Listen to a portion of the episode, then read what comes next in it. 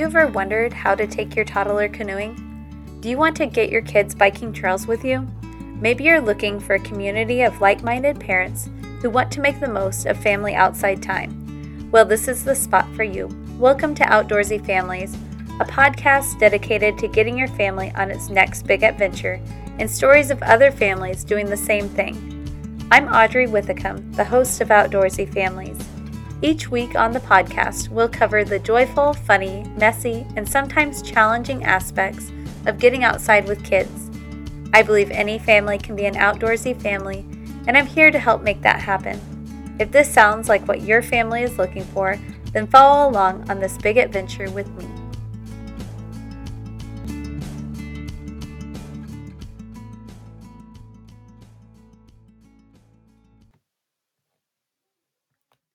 Welcome to the first Outdoorsy Family Storytelling episode. I'm Audrey Withicum, and I'm so happy you've joined me in this new format. Today, you will hear stories of adventures in the national parks from other families just like yours. These stories and the episodes are listener submitted and pre recorded. This new format is my solution to a bit of a problem I've had since moving to Montana. The problem is my internet. It's so awful, I can't do Zoom calls, which have ruled out interview style podcast episodes and I don't have extra childcare, so I can't go somewhere else to record them without bringing my kids along and knowing that it won't be a quiet space. So I'm giving this a new try and seeing what everyone thinks about this new format. My plan is to give these story episodes a try and see what you think, while also doing informative episodes on how to do different outdoor activities with your family. I'm very interested to hear your feedback on this episode. Please leave a review and let me know what you think. If you have more feedback, either send me a DM on Instagram or send me an email at audrey at outdoorsyfamilies.com. The first story today comes from Kristen Kupperman. Kristen was on the podcast previously and is back to share the awesome story of her son's first steps outdoors in the national parks. Hi, my name is Kristen Kupperman, and I'm here to share my family story of our latest adventure in a national park. Before I tell my story, um, I'm going to introduce my family and then give a little bit of background information about why this park trip was so meaningful to us. So, my family consists of me, Kristen, as well as my husband, Andrew, and my two and a half year old son, Elliot. So, when Elliot was about nine months old, we were at his pediatrician appointment, and the doctor determined that he was not meeting some of his gross motor skills. He wasn't able to sit up on his own, roll over, or crawl. And so she suggested that we see some early intervention specialists to determine what was going on. And after meeting with them and doing an evaluation, they determined that Elliot had significant gross motor delays. Um, so he should have been meeting milestones at that age that he was not. And because he was so far behind, they suggested physical therapy um, to get him up to speed. While all that was happening, our doctors were trying to figure out why he had gross motor delays.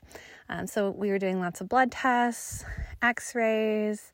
Uh, we even met with a neurologist and specialist to determine what was going on with his body. And luckily, everything came back negative. There was no medical reason why he couldn't walk. Um, Although the physical therapist did determine that he has lower muscle tone in his legs as well as super flexible ankles, and that was making it really hard for him to feel comfortable and confident walking and being able to support his body weight on his legs. So, for the next year and a half, um, Elliot was in physical therapy. He was meeting with her virtually um, once every two weeks. And during those times, we would just practice gross motor skills, get him more comfortable and confident um, using his lower body. Um, his physical therapist also provided us with some orthotics that came up high over his ankles to give him more stability and support. And once Elliot was able to physically hold weight on his feet and be able to support his own body weight, she brought over an adaptive walker to give him the ability to walk on his own with just a little bit more support than other kiddos might need. So, after a year and a half of working with Elliot and um, doing everything we could to support him and make him feel more comfortable and confident on his own two feet, Um, Elliot finally took his first independent steps uh, at two years and four months old. He just got up and walked across the room and gave me a hug, and it was the best moment ever. Um, I had spent literally years um, dreaming of the moment when he would walk towards me and after all of the tests, after all of the physical therapy and everything that that kid did to get to that moment, I was just so, so, so proud of him. And we were really excited because we knew at that moment that Elliot was going to be really excited to walk everywhere, explore everything, and do it all on his own. And I was right. Um, but the tricky thing is, it happened in the winter, and here in Alaska, the ground is covered with snow and ice for like eight months.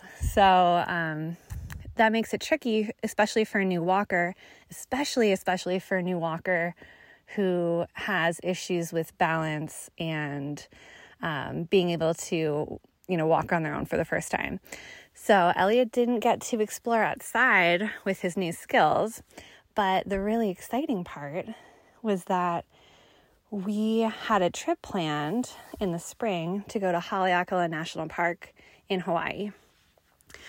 So uh, we were really excited to take him to Haleakala. And I was really excited to like go to the beach, be in the sun, um, go somewhere nice and warm. But I have to be honest, I'm not the biggest beach person.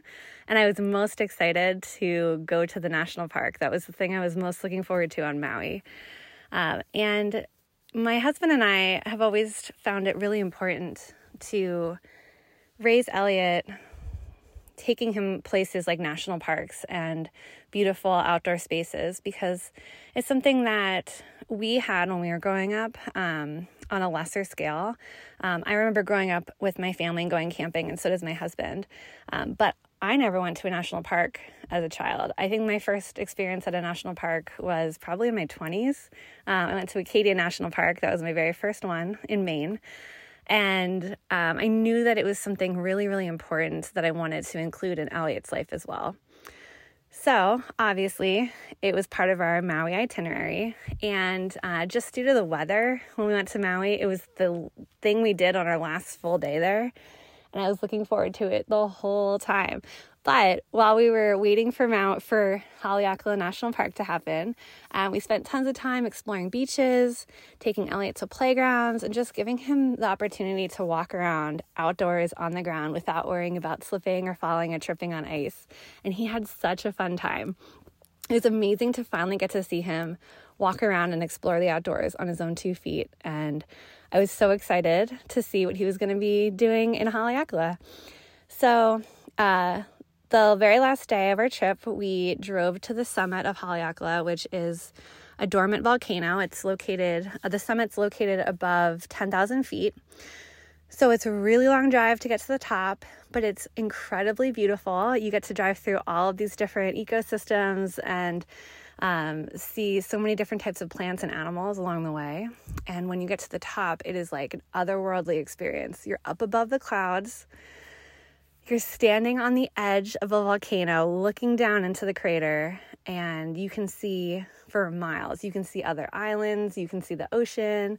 Um, it's just the coolest experience and so unlike any other national park that I've ever been to. It was also the highest that Elliot's ever been. So I was excited to get to take him up above 10,000 feet um, and see how he did in high altitude. And He did a really great job.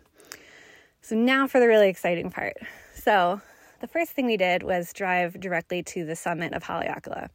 And so you park in a parking lot, and there's about maybe like a two minute walk to get to the very summit of the volcano. So, as we were packing up all of our stuff and getting dressed because it was really windy up there, um, Elliot asked if he could walk. And we were like, yes, let's do it. Let's try it. And, you know, we figured it would be like any other time. You know, he's got his new legs that he's just testing out. And uh, so we thought he would just walk for like a minute or so and then we'd carry him the rest of the way. But he totally surprised us because he actually wanted to walk the whole time. Um, it should have just taken us a few minutes to get to the summit, it took us a lot longer, but it was the most amazing thing I've ever seen. Uh, he was walking on the ground, holding mine and Andrew's hand and um, just navigating over dirt and rocks and walking all the way to the top of this volcano all by himself. And um, of course, I cried. I was so proud of him. Uh, I realized this is his first hike, like his first hike ever is at the summit of a dormant volcano on an island in the middle of the ocean. Like that's incredible. Um, I was so proud of him because it took so much work and time and confidence building and strength building from him to feel comfortable enough to go on a hike. And it was just an incredible location for his very first hike. Um, so he actually walked all the way back down to the car, and then we drove over to the trailhead for the sliding sands trail. And lo and behold, he wanted to keep hiking. So he actually hiked down into the crater. Um, and we had to carry him for a lot of that hike uh, so that we could get down farther and he could find lots of cool rocks to play with. But it was amazing seeing him finally get to do that hike for the very first time. And it was in such a special location. And it's something that I will never forget. So, two things I want you to take away from the story. So, the first one is Haleakala National Park in Maui is incredible. It is totally unlike any other um, national park I've ever been to because there's this super high summit um, on a volcano, but there's also a really cool um, spot down by down at sea level where there's really cool hikes there too. So definitely worth checking out if you ever go to Hawaii.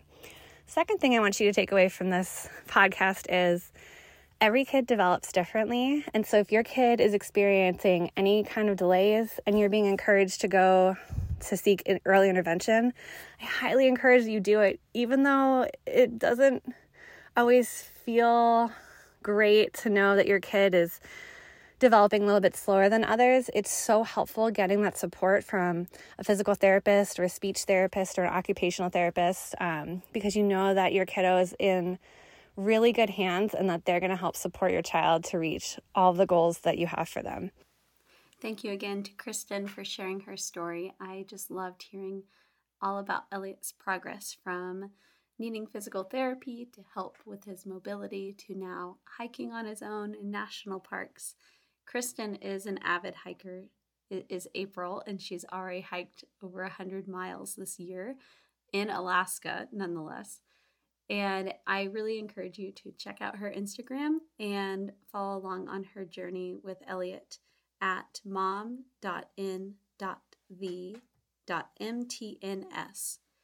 She's really fun to watch, and it's just cool to see all the things that her family gets involved in and all the amazing camping sites they go to in Alaska.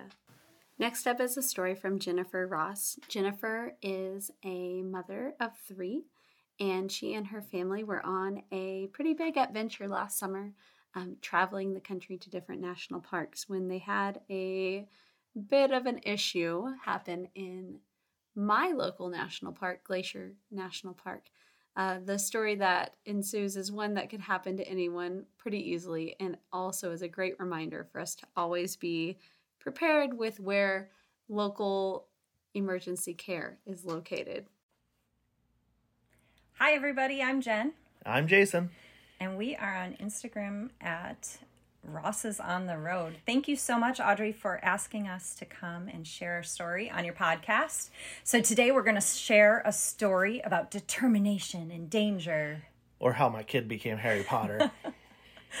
so, last summer, our family, mom, dad, and our three elementary aged kids spent two months camping, hiking, and biking in the Pacific Northwest. Our last big stop on our way home was Glacier National Park, and we camped in the Many Glacier Campground for about a week. It was just so beautiful, remote, uh, peaceful. I was so determined to see a glacier, uh, especially because they're anticipating that all of these glaciers are going to disappear from the park uh, in the next few years. Actually, they thought they were all going to be disappeared by the year 2010, I believe. That's, That's right. what the sign says. That's right. So, uh, wait, we should preface the story that I was reading the book Life and Death in Glacier National Park before we went on this hike. That does play a big role in our hiking. So, it involves a book, this story, I guess, too. So one day while we were staying at the campground, we decided to get up early and hike to Grinnell Glacier. The full trail is about 11.6 miles round trip with an elevation gain of 1,600 feet. Uh, we opted to take a shortcut. So there's a boat that you can take, and if you pay for a boat ride from the Many Glacier Hotel, you can cut the hike down to about 7.1 miles round trip. You still have that elevation gain of 1600 feet, but you get awesome views from Swiftcurrent Lake and Lake Josephine while you're on the boat. Um, so that was sort of a bonus for us. We had not planned this trip very well. We didn't have any boat reservations or anything. We had to gra- wait a little bit to grab a boat um, since we didn't have tickets reserved in advance. You should definitely reserve those tickets. Definitely should reserve those tickets in advance if you're going. Um, when I say the boat ride, I actually mean two boat rides. So you take one boat ride across Swiftcurrent Lake, and then there's a short, maybe quarter mile hike, and then you hop on a second boat across Lake Josephine. The boat rides were so fun and just such a gorgeous view of the mountains uh, from the lake. Two thirds of our kids love that boat ride, but we still have that one who's hold a holdout on boats everywhere. That's right. One of our kids hates boat rides under any circumstances. So if you get off the boat, you can check out any number of hikes and just boat back to the hotel at the end of the day. We opted for the Grinnell Glacier hike because I was going to see a glacier. I was so geeked out about this idea. Yes, there was no way you weren't going to see a glacier. there was no way I wasn't going to see a glacier. So Unless we... one of our kids got injured. It's foreshadowing. So we start hiking, and it's definitely a hike with a lot of elevation gain, but also tons of reward. The views were just so incredible. Uh, the kids were moving pretty well. Of course, we're stopping frequently for water and snacks and catching our breath and uh, cheering on or bribing whichever kid is struggling the most. So there's quite a few other people on the trail, but really not a ton of other kids or families. Well, so before we went on this hike, in that book that I was reading, they specifically talked about a grizzly bear attack that occurred on the hike that we were doing. But they said that's not what you had to worry about. It was actually the exposure and dehydration and hypothermia uh, that occurs on this hike because you are traveling up higher elevations. Uh, it's a long, uh, strenuous hike, uh, moderate difficulty.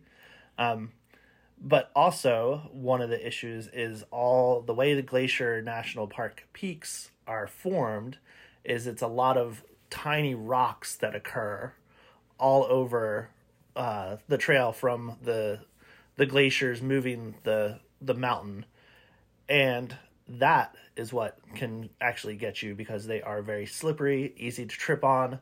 Uh, so, and then the jagged peaks are all over the place. So, going on this whole adventure, I had never camped in bear country before, and I will say I was overwhelmingly concerned about bears. I was not that concerned about falling.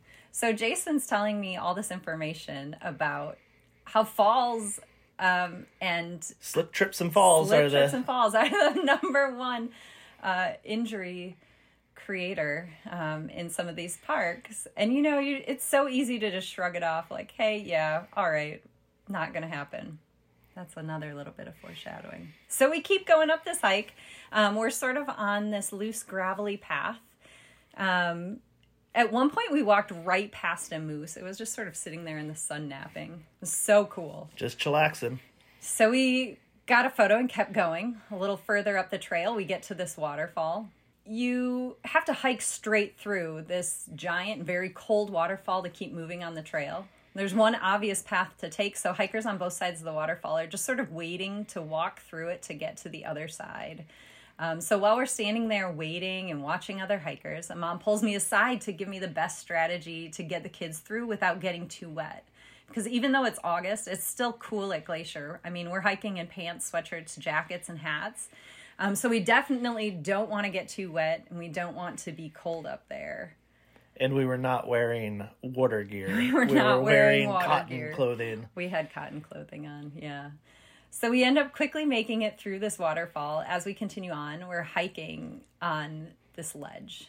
in places, it's a pretty narrow ledge. Maybe not dangerously narrow, but narrow enough for me to be like, is this a good idea? And me to be like, I told you this wasn't a good idea.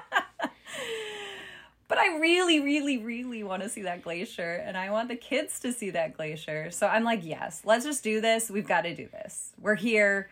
We're navigating this ledge slowly and carefully where we need to, at least on the way up. We're kind of clinging to the rock wall. And in most places, there are a lot of bushes to stop any major falls. Um, though at this point, I thought the chances of that happening were pretty slim with our crew since they're pretty, you know, sure footed. Except I told you that the scrag that occurs is pretty dangerous. Pretty dangerous. So we keep moving. Finally, we're on a part of the trail with loose stone, but at least we're no longer walking along a narrow ish ledge. And I'm like so sure we're close to the glacier. We're maybe, who knows, a quarter mile from it. It's probably just around the next bend. Well, this is when you started hauling. This is oh, when I started hauling. we had to make it back to get the last boat back across the two lakes to get back to our car to get back to our campsite.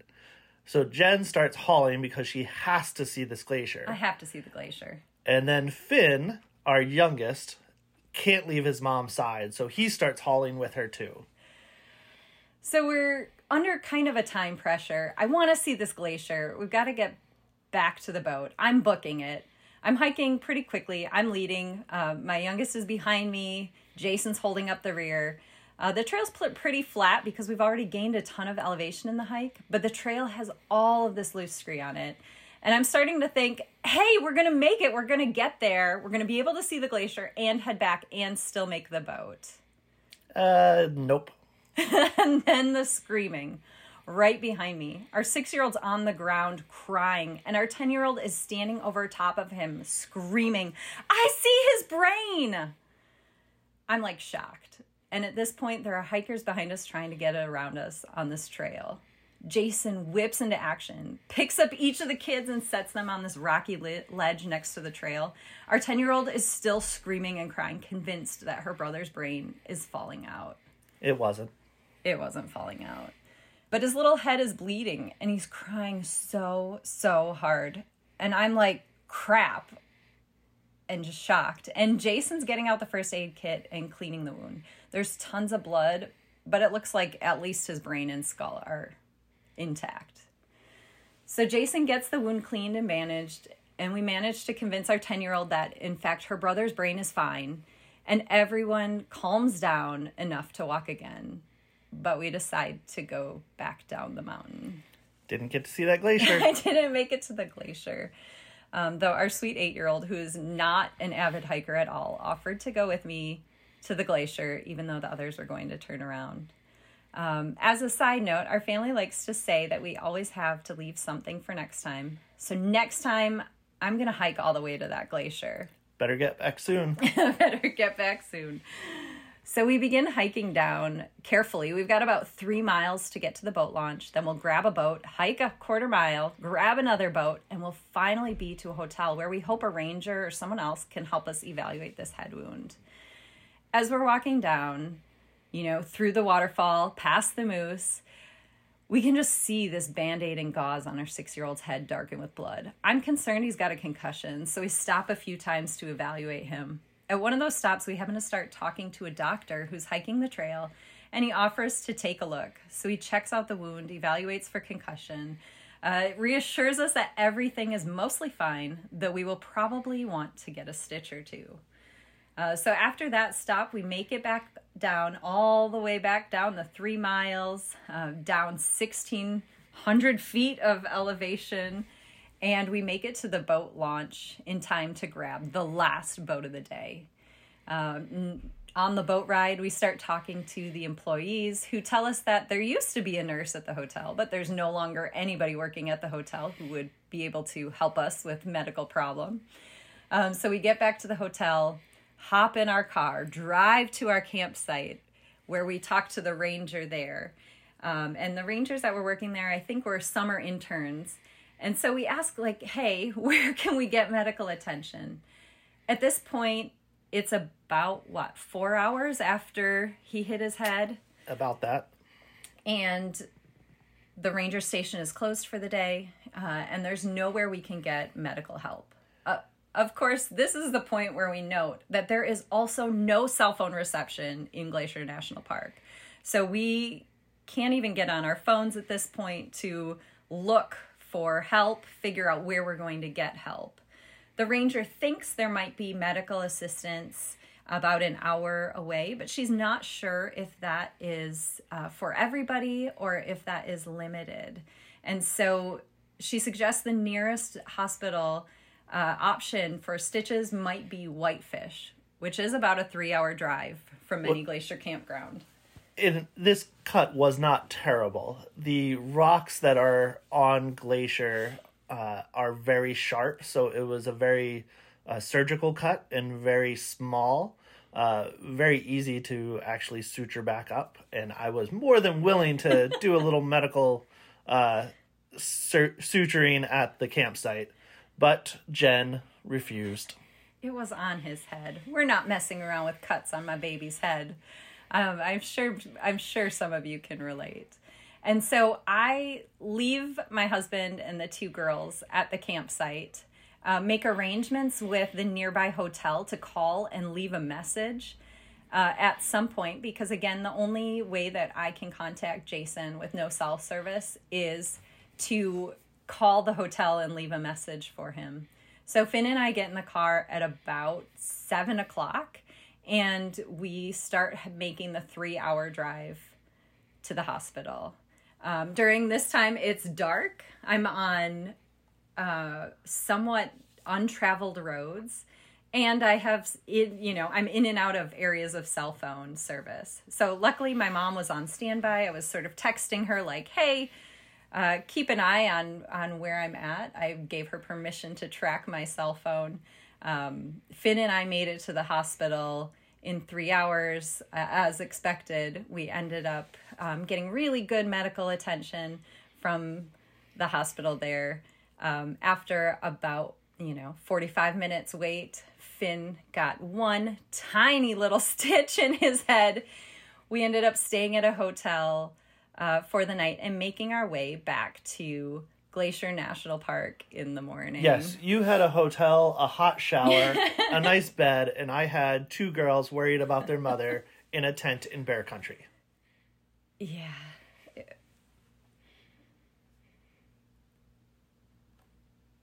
so we make our way back the next morning and uh, we're on track to end up back at uh, glacier at many glacier campground just when we told jason the girls we would be back except we hit some road construction on the way into the park as well as huge line of cars wanting to get into the park and so we were held up in traffic just trying to return to our campground for about two hours during which time I can feel Jason and the girls start to worry about where we are.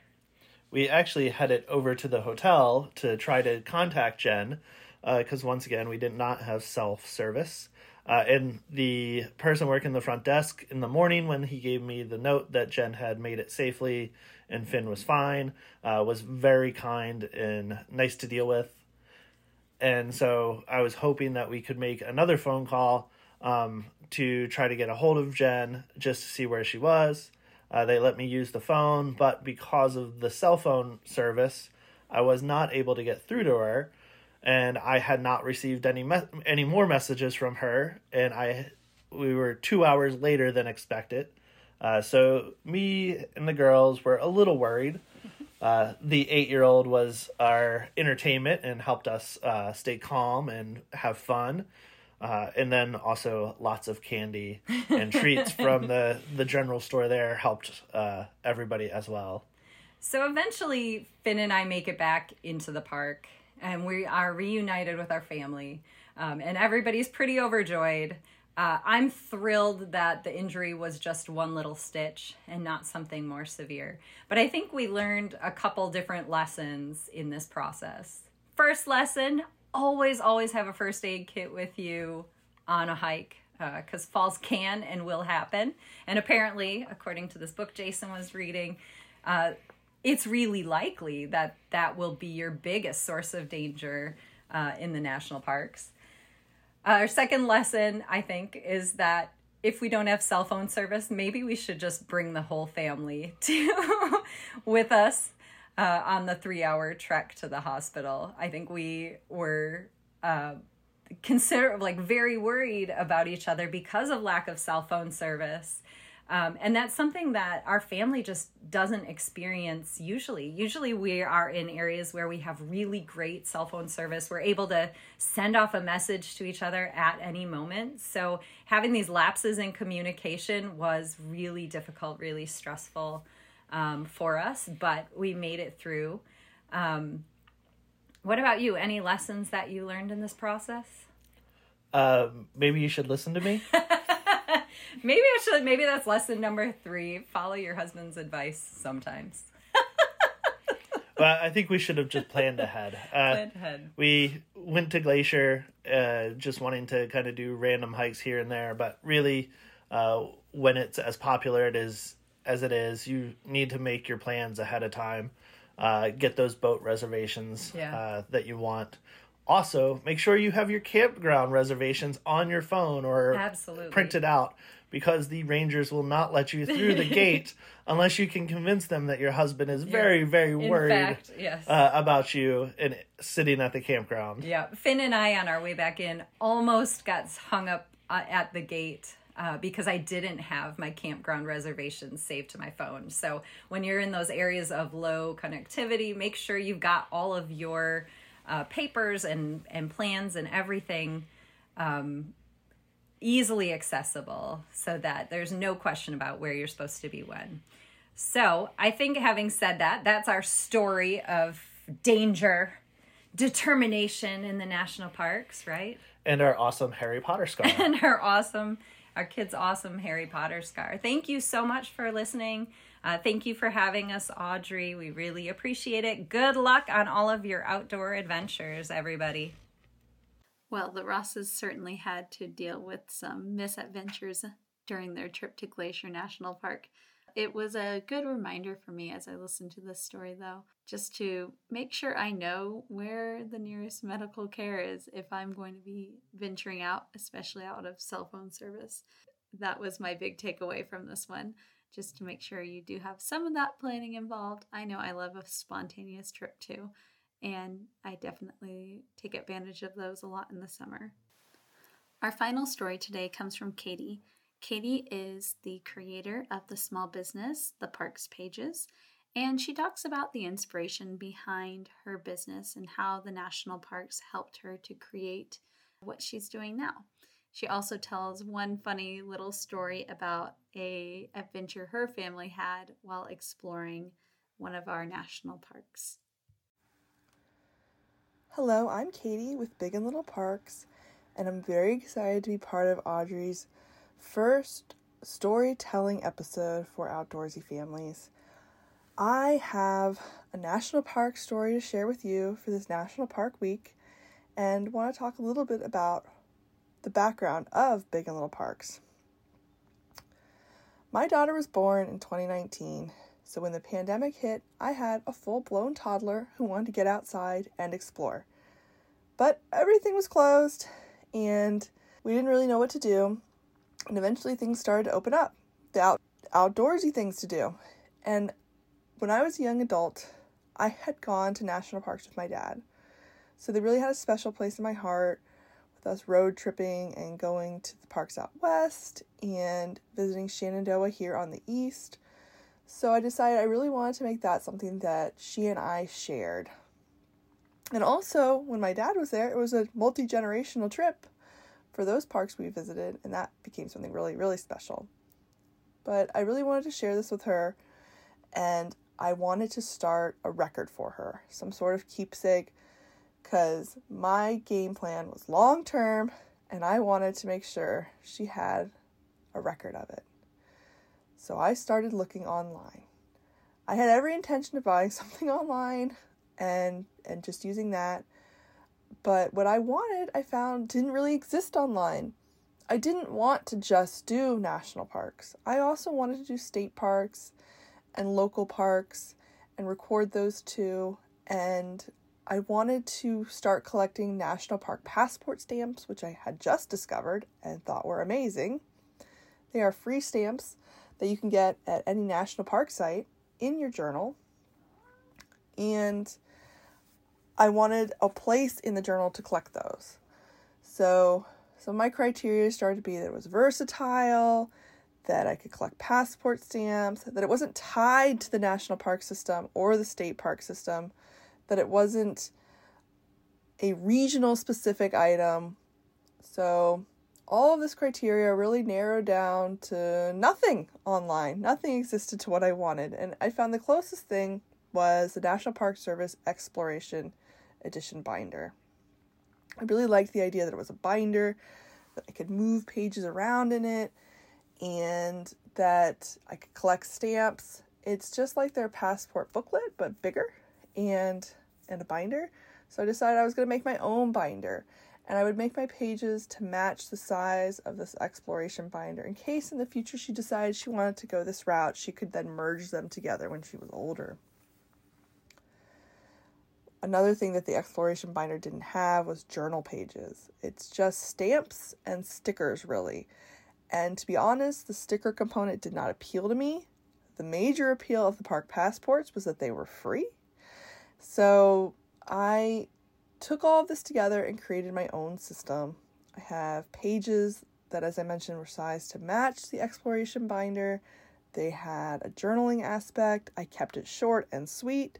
You know, where are you? What day is it? What'd you see? That sort of thing that you get to fill in so that when I'm trying to fit this into my busy schedule, I can just fill the page in and be done with it and not feel like I have to do some sort of overwhelming, extensive journaling and also I wanted to be able to expand on it. So the fact that it was a binder meant that I could also have these lined pages that I put in if I really wanted to write a lot about a park, if I was really into journaling about that specific part, if we had a big event, if we saw something really cool. So I, I developed a system and it basically became a design your own binder system with all these different pages that you could pick from and a checklist and a map and I was really happy with it and I decided I would start selling it on Etsy because there might be other folks out there who wanted this sort of thing or even people who just have the exploration binder who wanted to add a journaling aspect to it. So I started selling them on Etsy and I discovered that it's very difficult to sell journal pages on Etsy without anything to hold them. So I had been under the assumption people would go out and buy their own binders because it was pretty easy to find something you liked in your budget, but it was hard to photograph in an appealing way, so I started making my own binders. I used really cool fabrics from independent designers on Spoonflower to make the covers really pop, and I started and I, and I cut the chipboard to make the binders, and it wasn't that difficult considering I have um, a degree in architecture and a lot of architecture is cutting chipboard and making models. So this was just, you know, a hop, skip, and a jump to making binders. So I started selling those online too, started an Instagram page over at the park pages because this started out as the park pages. And I have since kind of morphed into Big and Little Parks. I've started making stickers and other items I'm really focusing right now on working my way up the East Coast dark sky parks. I'd love to make a map for those in the future. Um, that's a big goal of mine. So that's kind of where my um, business is at the moment, and it's been very exciting. And f- so now I want to talk a little bit about our first trip to her big national park. We decided in 2021 once things had kind of started opening up, people were getting outside and and and starting to travel a little bit, that we would go to Congaree National Park. We live on the East Coast and there's not too many big national parks to choose from, and Maine was really too far away. And we go to Shenandoah um, on a semi regular basis, and Congaree would be something fun and exciting and new. I was over the moon excited for this trip. I was ready to get out and do something in as safe a manner as possible. So I was very excited, and then I learned that Congaree has giant spiders and lots of mosquitoes. And I was like, well, I'm still excited, but I'm a bit nervous. So we went down. I remember, and I was kept telling my husband, I, I packed the bug spray, and I called the park the week before. Was asking if the spiders and the mosquitoes were out, and they said not yet. And we got there, and we went to the park, and the weather was perfect. It was beautiful. It was warm, spring day and the bugs weren't out yet. We didn't see any spiders. We saw one mosquito, and that was it. So, if you're going to go to Congaree, I will say March was delightful when we went. And because it was the pandemic, we brought all of our own food with us so that we didn't have to go out and order from restaurants. And the first night we were there, before we went to the park the next day, for dinner, my husband cooked an Indian curry. And he had made it before, and I really liked it. And um, we all ate it, and it was delicious. And there was it was a crock pot, and there was a lot of leftover. So the next day, I was packing us up some lunch to take with us to the park, and I packed up the curry. He was like, "What are you doing?" I'm like, "I'm bringing this curry to the park." And he's like, "You can't eat curry on a trail," and I'm like, "I don't see why not." So as we took our trail around Congaree, because they have this wonderful boardwalk trail, she and I would stop and sit on the bench and eat the curry. And Congaree is a um, bit of a swamp. it's not. I don't know that it's technically a swamp, but my husband liked to take to calling it swamp curry as we walked around the park, and I always find that very funny, especially since it was him who cooked the curry. So he's trying to make a joke at us for eating curry as a trail food. And really, you know, he's just making a crack about his own cooking. It was delicious and I'll, it was a delightful trip and I'll, I'll always remember it. I've actually been using Katie's Parks pages for recording our own national parks adventures. It's been really fun to use those. Make sure you check out her Etsy page. She's now going by Big and Little Parks over there. Her Instagram handle should be changing soon as well to Big and Little Parks. She also said that she'll be having a sale and a giveaway for this National Parks Week. Thank you so much for joining me on this first storytelling episode. Please make sure that you leave a review today and let me know what you thought of this kind of format. I'm really looking to see if this is something that people are interested in or if I should wait and see if the internet will ever improve here and move forward with interviews again. That is a possibility. It's going to take a lot of money, work, and board approval to make that happen, but you never know. It could happen. I also wanted to say that starting next week, I will be sharing some episodes just on tips and tricks for getting outside. I'm going to be starting with some of my favorite hiking activities that we've been doing a lot lately on our own personal hike. Once again, thank you so much for being here today and have an adventurous week.